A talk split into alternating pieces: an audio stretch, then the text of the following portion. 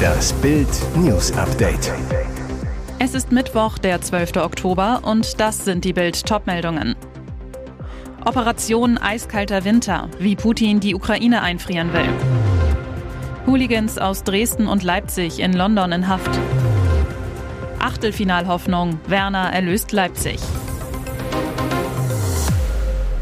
Während sich Russland und die Ukraine auf den zweiten Kriegswinter vorbereiten, schafft Kreml-Diktator Wladimir Putin eiskalte Fakten.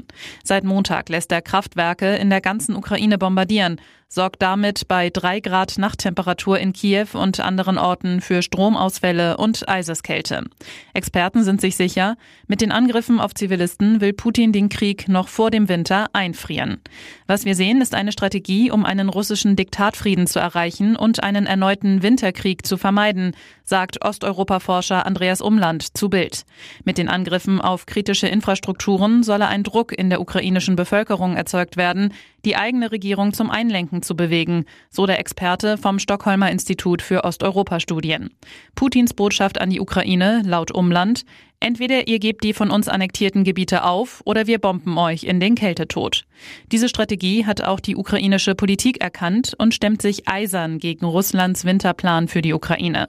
Kiews Bürgermeister Vitali Klitschko zu BILD: Wir kämpfen dafür, dass wir den Menschen auch im Winter Elektrizität, Wasser, Heizungen liefern können. Dieser Kanzlersatz ist politischer Sprengstoff. Dass Kreml-Despot Wladimir Putin Deutschland mit Gas erpressen würde, will Olaf Scholz immer gewusst haben. Auf dem Maschinenbaugipfel sagte der Bundeskanzler am Dienstag über Energielieferungen, dass Putin auch die als Waffe nutzt. Und weiter: Ich war mir immer sicher, dass er das tun würde.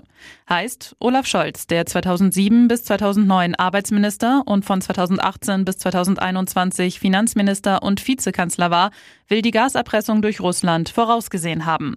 Dennoch trug er den Kurs der früheren Kanzlerin Angela Merkel mit, der Deutschland in die Gasabhängigkeit von Kreml-Diktator Putin führte.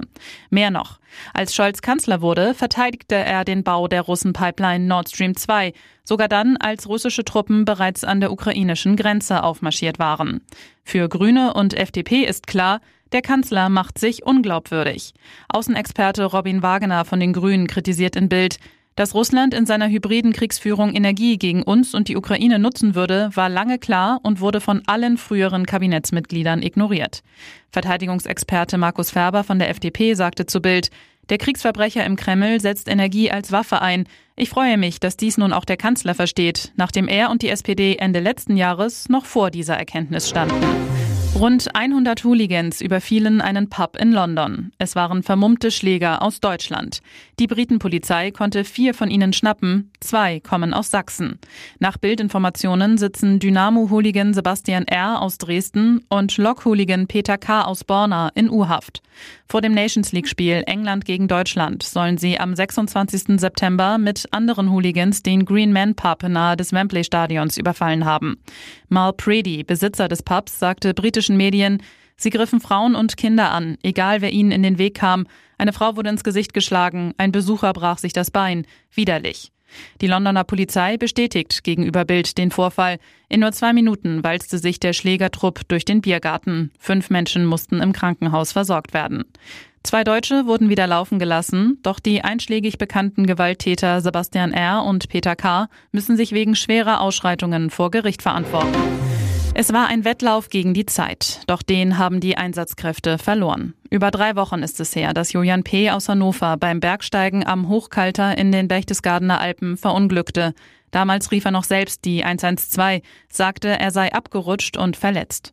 Eine aufwendige und gefährliche Suche von Bergwacht und Polizei bei Schneesturm, Minusgraden und starkem Wind begann. Immer wieder hatten die Einsatzkräfte telefonischen Kontakt mit Julian P., bis dieser schließlich abbrach. Die Retter gingen an ihre Grenzen, doch musste aufgrund der Witterung immer wieder die Suche nach dem Studenten abgebrochen werden. Bis zuletzt blieb die Suche ohne Erfolg. Inzwischen wurde der Rettungseinsatz abgebrochen.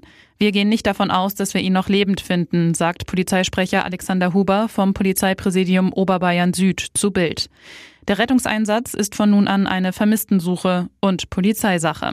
Die Polizeiinspektion Berchtesgaden hat und wird immer wieder nach Julian P. suchen. Achtelfinalhoffnung, Werner erlöst Leipzig. Sechs Tage nach dem drei zu eins im Heimspiel gegen die Schotten gewinnt R B auch im Rückspiel, siegt zwei zu null bei Celtic Glasgow. Ein wichtiger Schritt in Richtung Achtelfinale. Torheld des Abends, Timo Werner, der letzte Woche noch für Ärger gesorgt hatte, nachdem er so sauer über seine Auswechslung war. Jetzt erlöst der Nationalstürmer seine Leipziger. sechzigtausend Fans im Stadion, es ist mega laut. fünfhundert Leipziger sind dabei und Rockstar Rod Stewart, der großer Celtic-Fan ist. In der fünfundsiebzigsten Minute ist es soweit. Tolle Vorarbeit von Silva, Flanke mit links und schöner Kopfball von Timo Werner aus fünf Metern. Das erlösende eins zu null. vierundachtzigste Minute, das zwei zu null macht den Deckel drauf. Forsberg knallt das Leder aus sieben Metern rein, nach Vorarbeit von Werner. Werner nach dem Spiel im D A Z N-Interview. Wir sind in den Phasen, in denen Celtic gut war, mit einem blauen Auge davon gekommen. Wir haben nicht unverdient gewonnen. Der größte Anteil an meinem Tor gehört André. Perfekt auf meinen Kopf geflankt. Da musste ich nur noch den Schädel hinhalten. Ich freue mich, dass wir wieder gewinnen konnten. So kann es weitergehen. Wir haben uns bisher schwer getan in der Saison. Jetzt geht's in Warschau gegen Donetsk um den zweiten Platz. Und jetzt weitere wichtige Meldungen des Tages vom BILD Newsdesk. Wirtschafts- und Klimaminister Robert Habeck hat ein Problem. Er will den Menschen in Kriegszeiten sicheren Strom versprechen, aber trotzdem unbedingt ein Atomkraftwerk nach dem anderen abschalten, wie die grüne Ideologie es verlangt. Damit er seinen A K W-Plan durchziehen kann, wirft er sämtliche Klimaschutzziele über Bord und will im Notfall jetzt auch noch Öl auf der Nordsee verbrennen, damit wir keinen Blackout kriegen. Fakt ist, drei Ölkraftwerksschiffe an der Nordseeküste könnten bald den Strom ersetzen, den bis zur Abschaltung Ende zweitausendzweiundzwanzig der Atommeiler Lingen erzeugt. Ausgerechnet Habecks Umweltvorkämpfer, der Staatssekretär Greichen, bestätigte jetzt offiziell, die belgische Firma Exmar habe der Bundesregierung die passenden Schiffe angeboten. Unionsfraktionsvize und Energieexperte Jens Spahn zu BILD: Die Ampel verbrennt lieber die Klimakiller Kohle und Schweröl, statt alle C O zwei neutralen Kernkraftwerke am Netz zu lassen. Mauerbrocken fliegen aus der Hauswand, Flammen schossen aus dem Dach. Eine furchtbare Explosion erschütterte am Montagabend das idyllische Städtchen Lauterbach in Hessen. Was war geschehen? BILD erfuhr: Offenbar waren ein siebenundfünfzigjähriger Mann und seine einundfünfzigjährige Ehefrau in ihrer Doppelhaushälfte in Streit geraten. Der eskalierte derart, dass der Mann die leicht verletzte Frau aussperrte. Die einundfünfzigjährige alarmierte die Feuerwehr, bat um Hilfe bei der Türöffnung. Doch als die Helfer noch in Anfahrt waren, flog die ganze Doppelhaushälfte in die Luft. Die Ehefrau konnte sich gerade noch in Sicherheit bringen, ein Passant wurde von umherfliegenden Trümmern getroffen und verletzt. Ein Sprecher der Polizei: Wir gehen davon aus, dass die Explosion mittels Gas in suizidaler Absicht von dem siebenundfünfzigjährigen Mann ausgelöst wurde. Das tragische Wahnsinnsende eines Ehestreits. Der siebenundfünfzigjährige konnte noch nicht geborgen werden. Das Haus ist aktuell einsturzgefährdet. Borussia Dortmund spielt gegen den F C Sevilla nur eins zu eins und verpasst damit den vorzeitigen Sprung ins Champions League Achtelfinale. Sechs Tage nach dem überzeugenden vier zu eins gegen die Andalusier im Hinspiel präsentiert sich der B V B diesmal anfällig, im Offensivspiel behäbig und kann sich am Ende auch bei Torhüter Gregor Kobel bedanken, das Spiel nicht sogar noch zu verlieren.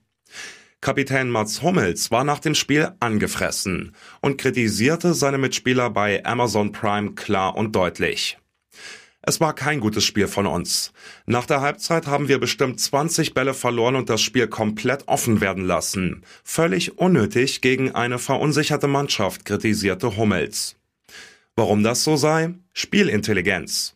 Wir haben immer in enge Räume reingespielt, statt sie laufen zu lassen. Fußball ist eigentlich ein sehr simples Spiel und wir machen es immer selber kompliziert. Die Grünen sind seit fast einem Jahr in der Regierung. Ab Freitag wollen sie auf einem Parteitag über ihren Kurs debattieren, neue Forderungen beschließen.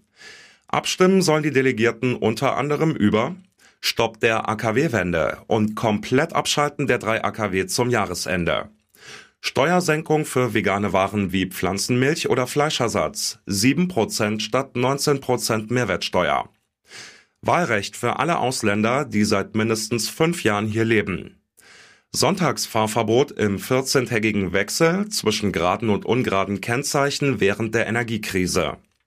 Freistrom für Stützeempfänger. So soll der Staat die Stromkosten außerhalb des Regelsatzes übernehmen.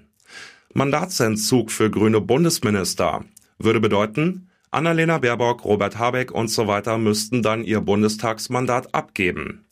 Und der Facebook-Ausstieg der Partei. Begründung: Der Konzern sammelt viele Daten und nutzt sie für seine Zwecke. Es ist ein Thema, das Paris Hilton so noch nie angesprochen hat. Es geht um unfassbare Dinge, die die einundvierzigjährige während ihrer Schulzeit erlebt hat. Es geht um sexuellen Missbrauch. In einem Video der New York Times beschreibt der Reality-Star jetzt schockierende Details über Dinge, die sich in der Provo Canyon School im U S-Bundesstaat Utah abgespielt haben sollen. Sehr spät in der Nacht, so gegen drei oder vier Uhr morgens, brachten sie mich und andere Mädchen in diesen Raum und untersuchten uns medizinisch, so Hilton. Dies sei laut der Hotelerbin definitiv kein Arzt gewesen. Es waren verschiedene Mitarbeiter, die uns auf den Tisch legten und ihre Finger in uns steckten, und ich weiß nicht, was sie taten. Ihre Eltern hatten Paris damals auf die Provo Canyon School Utah geschickt, weil sie ihre Tochter zu Hause in New York nicht mehr unter Kontrolle hatten. Hilton verbrachte ein Jahr in der Einrichtung. Weitere spannende Nachrichten, Interviews, Live-Schalten und Hintergründe hört ihr mit BILD T V Audio. Unser Fernsehsignal gibt es als Stream zum Hören über TuneIn und die TuneIn-App auf mehr als zweihundert Plattformen, Smartspeakern und vernetzten Geräten.